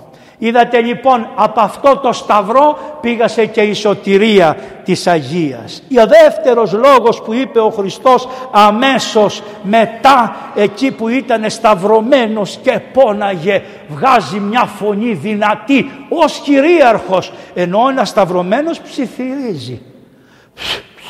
Αυτός δρούσε απαθώς εις το σταυρό. Πόναγε στο σταυρό τα της ανθρωπίνης φύσεως, τη φορά της ανθρωπίνης φύσεως, αλλά όταν η θεότητα ήθελε μιλούσε στεντορία τη φωνή δια του σώματος. Και είπε ο Χριστός Ελοή, Ελοή, λαμά σαβαχθανή, του τέστην Θεέ μου, Θεέ μου, να τι με εγκατέλειπες. Και όλοι από κάτω νομίζανε ότι φωνάζει το μαυροηλία να έρθει να τον σώσει. Είναι η αρχή του 21ου ψαλμού. Ο Θεός μου πρόσχες μου, να τι με εγκατέλειπες μακράν από τη σωτηρία. Λέγεται ψαλμός της αντιλήψεως. Γιατί λένε οι πατέρες επιγράφεται υπέρ της αντιλήψεως; Γιατί παρακαλεί ο Χριστός να έρθει εις αυτόν από τον πατέρα αντίληψης και βοήθεια ενδυναμούσα αυτόν εις το πάθος.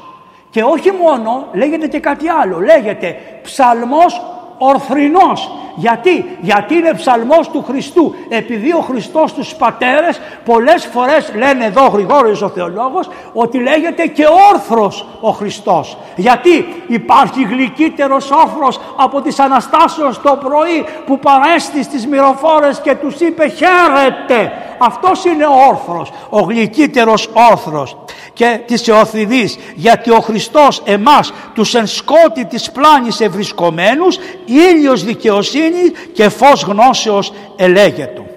Λέγεται.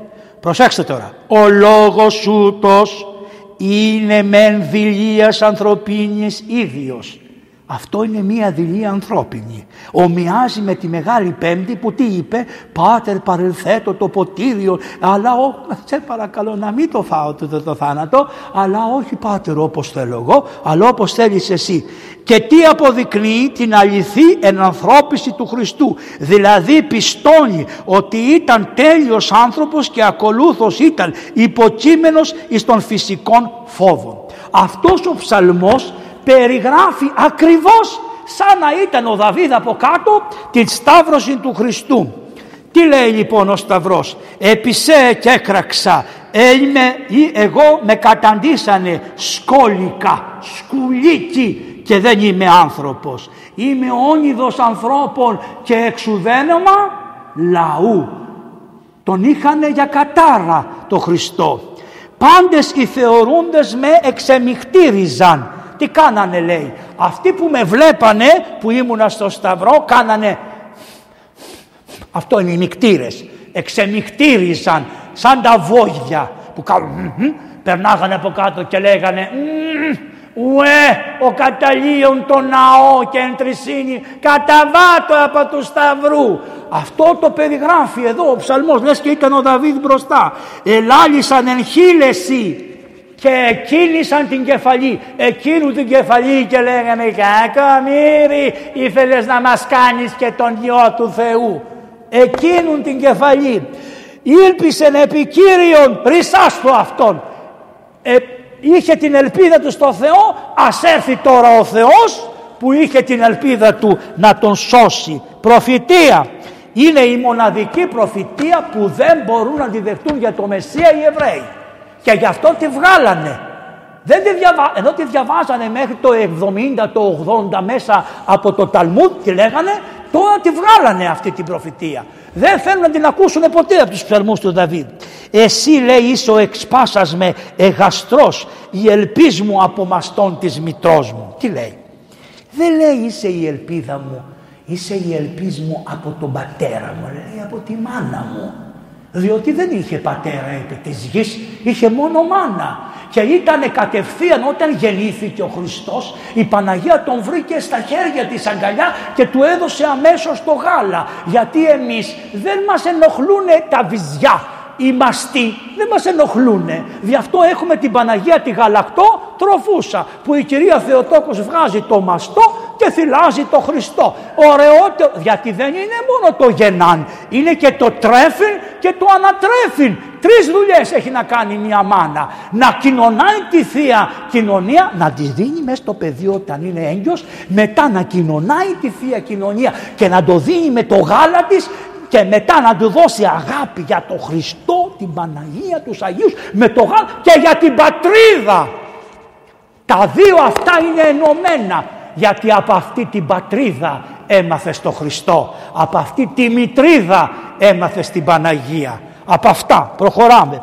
Και λέει μετά, ε, μη αποστείς από μου, Θεέ μου, γιατί είναι η θλίψη μου εγγύς. Περιεκύκλωσαν μόσχοι πολλοί, μοσχαρομούσχαρα με πολιορκήσανε Κύριε. Γύρω γύρω είναι. Η μάνα μου κάθεται μακριά και αυτοί έρχονται σαν τα, σαν τα μονοκέρωτα λέει. Ακούστε ότι σαν τα μονοκέρατα ο σόλπος ως λέοντες αρπάζοντες και οριόμενοι με ξεσκίζουν τις άρκες μου. Είναι η περιγραφή τι έπαθε. Τι λέει διεσκορπίστη πάντα τα οστά μου επειδή ήταν αδύνατος και ήταν έτσι κρεμαμένος του μέτραγες στις πλευρές. Τις πλευρές, τα κόκαλά του, φανήκανε τα κόκαλά μου και λέει εξηράνθηνο ως όστρακον η ισχύς μου. Η γλώσσα μου και κόλλητε το λάριγγι μου. Κόλλησε η γλώσσα μου. Διψάω αυτό λέει εδώ. Διψάω από δεν έχω νερό να πιω. Κόλλησε η γλώσσα μου στο λάριγκά μου ισχούν θανάτου κατήγαγες. Με κύκλωσαν σκυλιά πολλά. Συναγωνή πονηρευομένων περιέσχολμε όριξαν τα σχήρας μου και τους πόδας μου. Μου τρυπήσανε τα χέρια και τα πόδια τι άλλο θέλεις προφητεία κατά γράμμα γι' αυτό είπε ο Χριστός τον πρώτο στίχο του ψαλμού ώστε να το θυμόμαστε ότι σε αυτό το ψαλμό αρχίζει με αυτό αλλά στο τέλος καταλήγει με αυτό που θα σας πω και λέει «Διεμερίσαντο τα ημάτια μου εαυτής και επί των ηματισμών μου έβαλον κλήρων». Τι άλλο θέλεις να σου πει. Πριν χίλια χρόνια ο προφήτης, 700 χρόνια ο προφήτης Δαβίδ το είδε τι θα γίνει και τι θα πει, όχι μόνο τι θα γίνει και τι θα πει και του ρίξανε κλήρο τα ρουχαλάκια που του είχε φτιάξει η Παναγία. Είχε τρία ρούχα. Ο Χριστός σταυρώθηκε τσιτσίδι, γυμνός, οι ξεφτυλισμένοι εμείς που μας έδωσε τους χιτώνες που μας έβγαλε από τον παράδεισο εμείς τον γδίσαμε τελείως. Μην βλέπετε που του φοράμε δια των σεβασμών ένα ρουχαλάκι. Δεν είχανε τέτοια. Του είχε η φάνη τον χιτώνα που ήταν κατασάρχιο και που είναι από πάνω μέχρι κάτω άραφος όλος. Μετά είχε ένα άλλο ρούχο που ήταν περίπου σαν το κολόβιο ένα πράγμα έτσι και από πάνω είχε ένα άλλο ρούχο το οποίο ήταν τέσσερα κομμάτια μαζί, τα δύο τα έβαζε κάτω και μετά το έκανε κουβέρτα, σκέπασμα και τυλιγότανε. Τρία ρουχαλάκια είχε όλα και όλα. Τα δύο, τα τελευταίο και το αυτό, το σκίσανε για να το ξεφτυλίσουν και το πήρε ο καθένας από ένα κομμάτι τι να το κάνει. Το χιτώνα το λέει, τι λέει, επί τον ηματισμό, τα ημάτια μου είναι αυτά που σας είπα, τα δύο. Επί των ηματισμών μου, δηλαδή το βαρύ μου το ρούχο, το προσωπικό μου ρούχο που μυρίζει την ανθρωπίλα μου και τη Χριστίλα μου, μου το ρίξανε στον κλήρο και το ρίξανε στον κλήρο. Τι άλλο θέλεις; Όμως ρίσε από ρομφέα στην ψυχή μου εχειρόσκηνη τον μονογενή μου. Από κεράτων μονοκερότων την ταπείνωσή μου. Και λέει κάτι.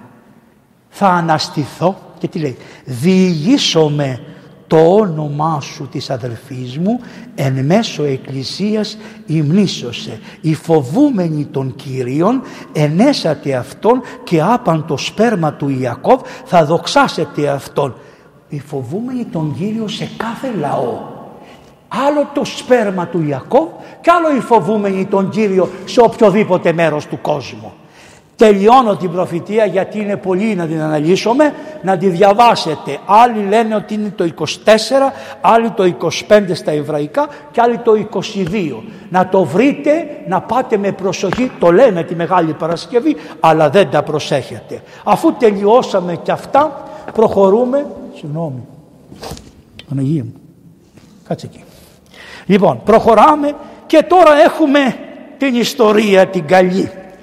Λοιπόν, δεξιά και αριστερά σταυρώσανε δυο ληστές. Η Εκκλησία δεν μνημονεύει τα ονόματα, αλλά η ιστορία τα μνημονεύει τα ονόματα και έχει και μια ιστορία γι' αυτό. Όταν ο Χριστός τον πήρε η Παναγία, ο Άγιος Ιάκωβος, ο αδερφόφθεος και ο, ο Ιωσήφ, ο οποίος, δεν ξέρω το έχετε εδώ ζωγραφισμένο, ο Ιωσήφ ο καημένος, την Παναγία για να την ακουμπήσει έβαζε τα ρούχα του έτσι. Το βλέπετε; Αυτά για αυτόν που έχει εξαφανιστεί. Δεν σας λέω το όνομα, ξέρετε. Εξαφανίστηκε από προσώπου γης. Πού είναι; Που τόλμησε τα Χριστούγεννα να πει κάτι για τη Θεοτόκο, τον επήρε και τον εσήκωσε. Δεν το χρειάζεται κανένας. Ακόμα και αυτοί που τον υπερασπιστήκαν καταλάβαν τι λάθος κάνανε και είπανε μακριά απερθέτω το πρόσωπό σου από εμάς ωραίος αφράτος Κύριος που ήτανε. Δεν λέμε ονόματα, δεν κάνει να πούμε ονόματα. Είστε έξυπνοι και καταλαβαίνετε. Η κυρία Θεοτόκος το γαϊδούρι το έσερνε ο μικρός Ιάκωβος. Ο καημένος ο Ιωσήφ πήγαινε από πίσω, είχε ένα ξύλο και είχε κρεμασμένα. Όταν φτάσανε κοντά στο δέλτα του Νείλου, περάσανε από ένα μέρος που ήσαν ληστές. Τούτο το βιβλίο τα περιγράφει με πολλές λεπτομέρειες. Πολύ ωραία τα λέει. Τι λέει, ότι οι ληστές κάνανε τους χυμισμένους στο δρόμο τη νύχτα και περιμένανε να περάσουν το θύραμα και μόλις τα περνάγανε τους πιάνανε και είχαν άλλους ληστές κρυμμένους και τους φωνάζανε «Ελάτε να τους γδάρουμε». Η Παναγία είχε τα δώρα των μάγων. Κρατούσε στα χέρια της τα δώρα των μάγων. Όπως καταλαβαίνετε ήταν πολύ καλή για να τη ληστέψουν τη Θεοτόκο. Πραγματικά ο ένας από αυτούς λεγότανε Δημάς. Δημάς. Τι σημαίνει Δημάς; Δήμος. Λαός. Δημάς. Άλλοι το λένε Δυσμά. Εκείνο, αυτό το βιβλίο στα αγγλικά το λέει Δυσμά. Εμείς τον έχουμε γραμμένο σε κάτι μοναστήρια στο Αγιον Όρος που γράφουν Δημάς. Τον έχουν και τον άλλον το λέγανε Γιούχτας, Γέχτας, κάπως έτσι. Εν πάση περιπτώσει. Ο Δημάς λοιπόν αυτός ήταν με το Γέχτα μαζί και του λέει του Γέχτα άκου του λέει περνάνε σήκω σήκω κοίταξε τι έρχονται καραβανάκι μικρό ορμάνε και αυτός επειδή η Παναγία είχε το Χριστό στην αγκαλιά τραβάει το ρούχο και βλέπει το Χριστό και τι λέει ο μαυρολιστής, τι λέει, Πού, πού, πού λέει τόσο όμορφο μωρό, αν ο Θεός ποτέ ήθελε να γίνει άνθρωπος, τέτοια μούρη θα έπαιρνε αυτού του παιδιού. Αυτό το παιδί έτσι θα ήταν. Και του λέει, μη φωνάξουμε κανέναν, να τους αφήσουμε να φύγουνε του άλλου, του εξαριστερών. Ε; Γιατί άμα είσαι κακός μάτια μου, είσαι βλάκας και κακός ατομικρός. Δεν στρώνεις. Και άμα είσαι υποκριτής, Παναγία μου, αυτό το φαρισαϊσμό πρέπει να κατέβουν όλοι οι Άγιοι και το Πνεύμα του Άγιο επί χρόνια να σε λιώσουν για να βγει στην καρδιά η καθαρότητα, να μας λιώσουν για να βγει στην καρδιά η καθαρότητα. Λοιπόν, ο άλλος του λέει, όχι του λέει, θα πάμε να τους φωνάξουμε, κάτι θα έχουν. Και του λέει, θα σου δώσω 40 χρυσά να μην το μαρτυρήσεις. Και έβγαλε ο ληστής 40 χρυσά και τα έδωσε. Και λέει Θεοτόκος, γραμμένο εδώ από τους Αγίους, παιδί μου σε ευχαριστώ, σου εύχομαι ο γιος μου να στο ανταποδώσει και να σε βάλει στον παράδεισο, του είπε η Θεοτόκος. Προφήτησα η Κυρία, όλο το πνεύμα του Άγιον το είχε απάνω της. Λέει ο ληστής, σας βλέπω καλούς ανθρώπους, ελάτε στο σπίτι μου να φάτε.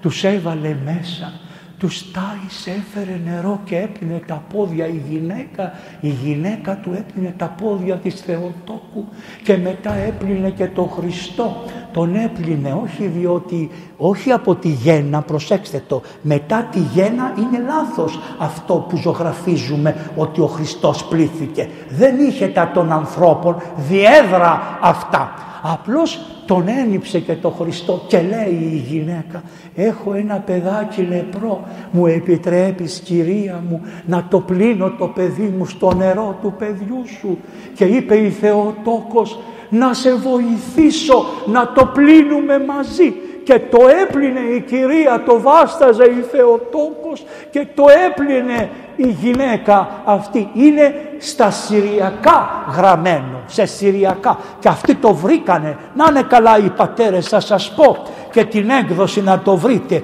Holy Apostles Convert and Dormition Skit Buena Vista Colorado είναι το βιβλίο. Εκδόθηκε το 1989 και ακόμα στην Ελλάδα δεν το πήραν να το μεταφράσουν. Από το 1989 που έχει γνώμες των πατέρων και λέει ποιος και τι και πού.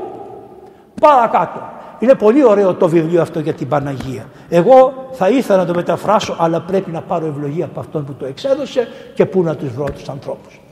Προσέξτε τώρα. Αυτοί λοιπόν συναντηθήκανε μετά από 33 χρόνια στο Σταυρό. Ο Δυσμάς δεξιά, ο Δημάς και αριστερά ο άλλος.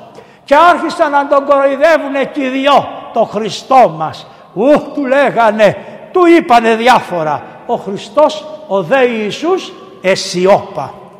Όταν είδε ότι συγχώρεσε τους εχθρούς του, ο Χριστός είδε από δεξιά, επειδή ήταν καλός άνθρωπος, αμέσως του λέει του άλλου ρε τι φωνάζεις ρε κακομύρι, τι φωνάζεις βρε εσύ; Εμείς άξια όν, παθα, όν τι κάναμε απολαμβάνουμε.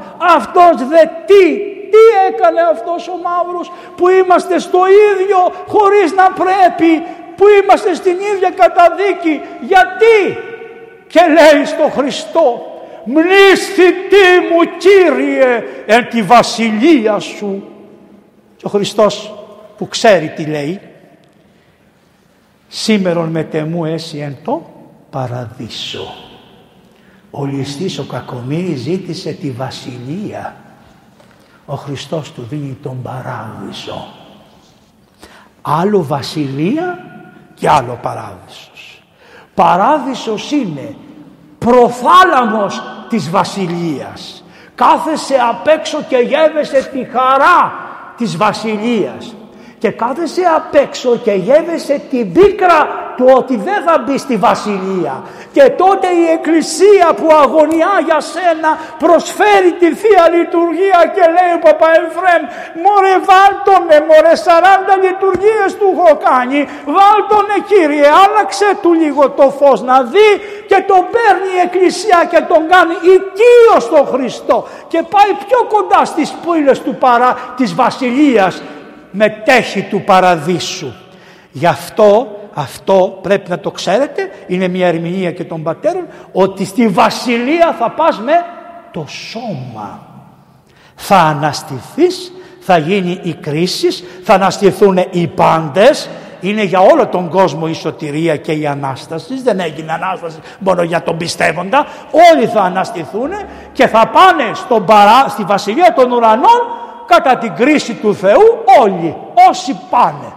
Προσέξτε τώρα αυτό. Θα πάνε με το σώμα.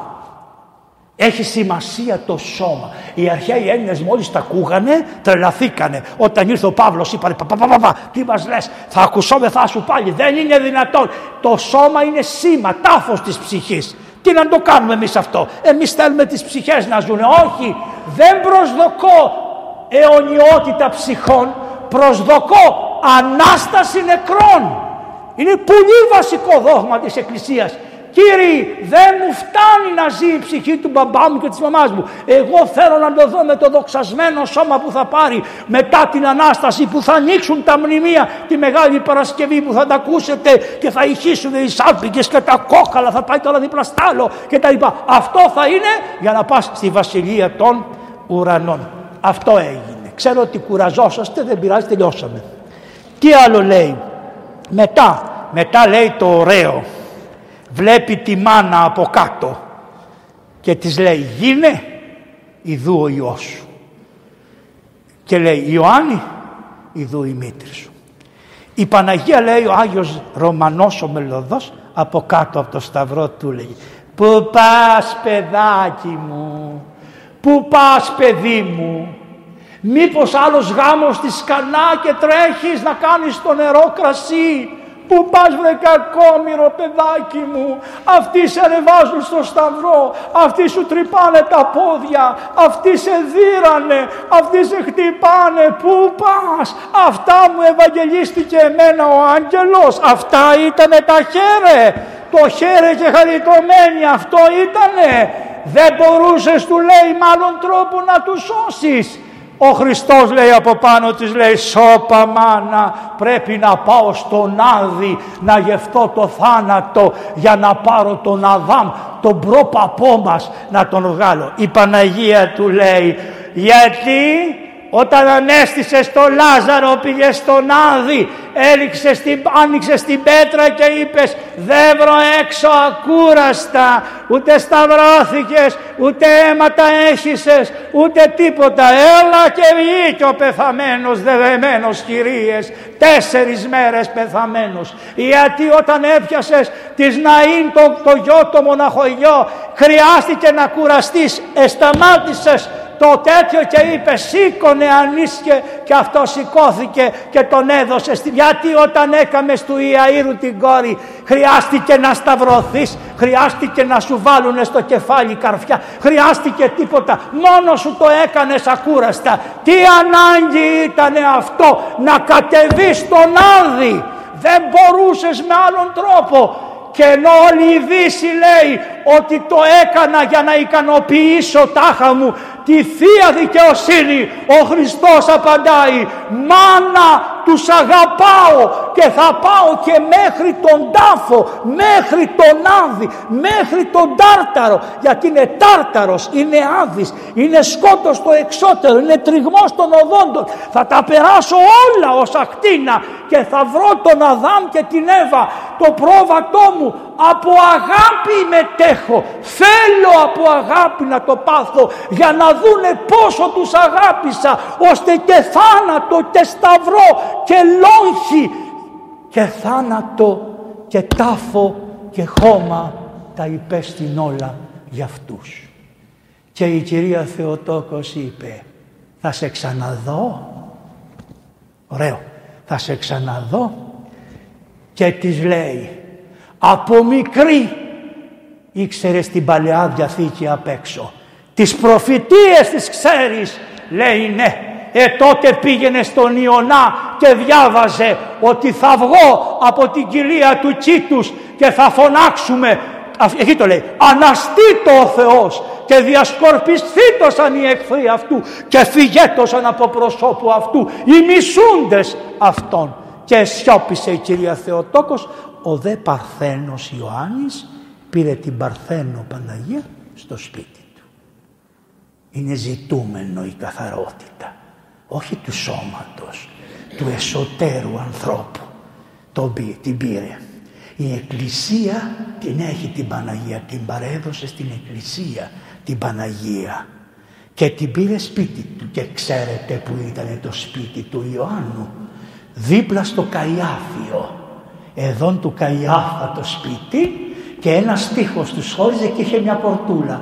Και η Παναγία έμενε στον Καϊάφα. Κάθε μέρα το πρωί έβλεπε τον Καϊάφα ο οποίος την έβριζε που ήταν η μητέρα του Χριστού. Και δεν είπε τίποτα διότι κατά τον ιόν της συγχωρούσε και η Θεοτόκος. Πάει και αυτό. Και προχωράμε στην άλλη ακόμα. Λέει διψώ διψώ διψώ. Τι διψάς; Και αμέσως πήραν εξίδι και τον ποτίσανε. Επότισαν με όξο. Τι είναι το ξύδι, γιατί πήρε το ξύδι. Γιατί ωραίος και καλός στην όψη και γλυκή στη γεύση ο εμέ απατήσας καρπός. Ο καρπός του φάνηκε ωραίος του Αδάμ και γλυκής μόλις τον έφαγε και μόλις του πήγε στο στομάχι τον έπιασε ο διάβολος από την πλάτη. Γι' αυτό ο Χριστός είπε διψώ και για να συμπληρωθεί η προφητεία που σας διάβασα γι' αυτό στο τέλος μετά λέει τετέλεστε. Γιατί είπε τετέλεστε.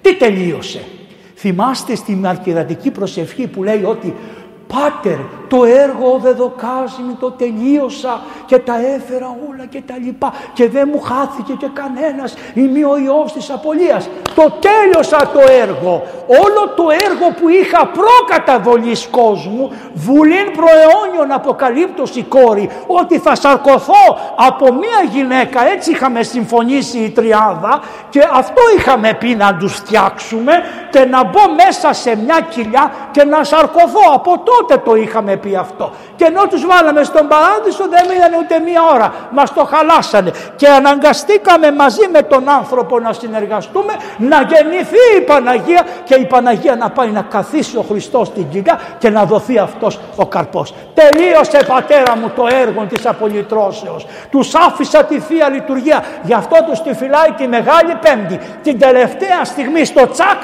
τους δίνει το μέγα μυστήριο. Ο τρόγων μου την σάρκα και πίνων μου το ένα. Εν εμή μένει καγό είναι αυτό. Τετέλεστε μία ζωή αγία, μία ζωή αγγελική. Τετέλεστε μία ζωή ελεημοσύνης. Τετέλεστε μία ζωή χαράς. Μία, μία ζωή διακονίας. Μία ζωή προσευχής. Τετέλεστε, τετέλεστε φωνάζει ο Χριστός. Και κάτι άλλο, το πιάσα το πρόβατο.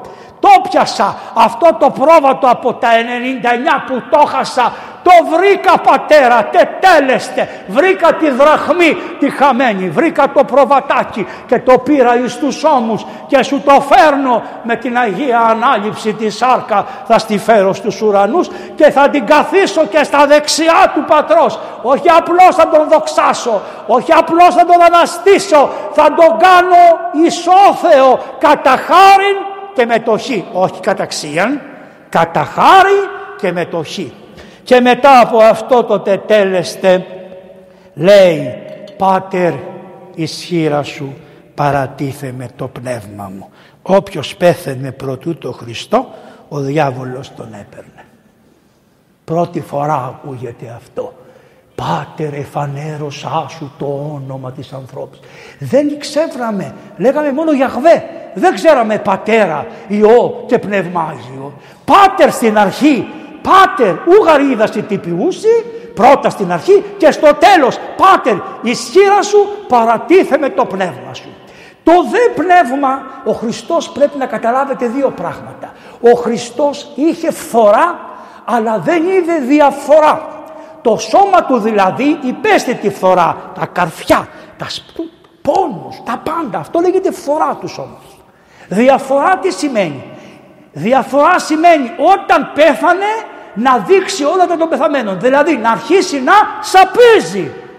Δεν έπαθε διαφθορά. Γι' αυτό λέει το σώμα του δεν είδε διαφορά, ούτε η ψυχή του η διαφορά, ούτε νεκρή στον Άδη εγκαταλέλειπε η ψυχή του. Ήταν ενωμένη η ψυχή με τη θεότητα και το σώμα με τη θεότητα και μείνανε και τα δύο καθαρά χωρίς να πάθουν απολύτως τίποτα. Και ενώ δεν χωριστήκανε, χωρίστηκε η ψυχή από το σώμα γιατί αυτό είναι θάνατος, η υπόστα, γι' αυτό λέει μία η υπόστασή σου εν το άδει. Θα το ψάλετε σε αυτά τα τροπάρια που λέτε η ζωή εν τάφο ή στον κανόνα. Θα το πείτε. Μία ήταν η υπόστασή σου και στον άδει και στο σταυρό και στον παράδεισο μαζί με το ληστή. Παντού ήσουνα μαζί. Και κλείνα στην κεφαλή παρέδοχε το πνεύμα. Όλοι πρώτα πεθαίνουμε και ύστερα μας πέφτει το κεφάλι. Αυτός πέθανε όποτε ήθελε. Και αυτό το πάτερ ισχύρα σου παραδίδομαι το και τέλεστε τι λέει, λένε οι πατέρες ότι αυτό σημαίνει έλα θάνατε να με πάρεις. Τώρα θέλω να πεθάνω. Κανόνισε αυτός το πότε θα πεθάνει. Ενώ στο θάνατο πάει ο θάνατος, εδώ τον εκάλεσε. Ο θάνατος καθόταν μακριά και λέει έλα θάνατε να με πάρεις. Και ήταν το αγκίστριο Θεός και έβλεπε την ανθρώπινη φύση ο Άδης και τον άρπαξε ο Άδης γιατί νόμισε ότι παίρνει απλός άνθρωπο και μετά αρχίζει αυτή η πορεία του Μεγάλου Σαββάτου που θα τα ακούσετε και θα τα διαβάσετε εκεί. Συγχωρήσατε με για την ώρα να θυμόσαστε πάντα αυτούς τους 7 λόγους του Σταυρού το οποίο ιάτρευσε αυτό που θα σας πω. Ο Κασιανός, ο Ρωμαίος έχει γραμμένο ένα βιβλίο που λέει, που λέει τα 7 αμαρτήματα του ανθρώπου. Να το διαβάσετε στη φιλοκαλία. Δια των 7 λόγων του Χριστού ανασκευάστηκαν και θεραπεύθηκαν τα 7 μεγάλα αυτά αμαρτήματα που ταλαιπωρούν τον άνθρωπο. Αυτό είναι για την αρχή της Σαρακοστής. Τώρα πορευόμαστε ηγεμονικά διότι νικάται ο θάνατος ήδη από τον Λάζαρο και προχωράμε γι' αυτό και φωνάζουμε την, την κοινή Ανάσταση πρώτου σου πάθους. Δοξάζομαι Χριστέ μου. Και το άλλο να θυμόσαστε την πράξη της Εκκλησίας ότι σήμερον η χάρις του Αγίου Πνεύματος ημάς συνήγαγε και πάντες έροντες το σταυρό σου λέγομεν ως ανά εν της υψίστης ευλογημένος ο ερχόμενος εν ονόματι Κυρίου. Αμήν. Συγγνώμη για την ώρα, αλλά δεν πειράζει να υπομείνετε. Συγγνώμη.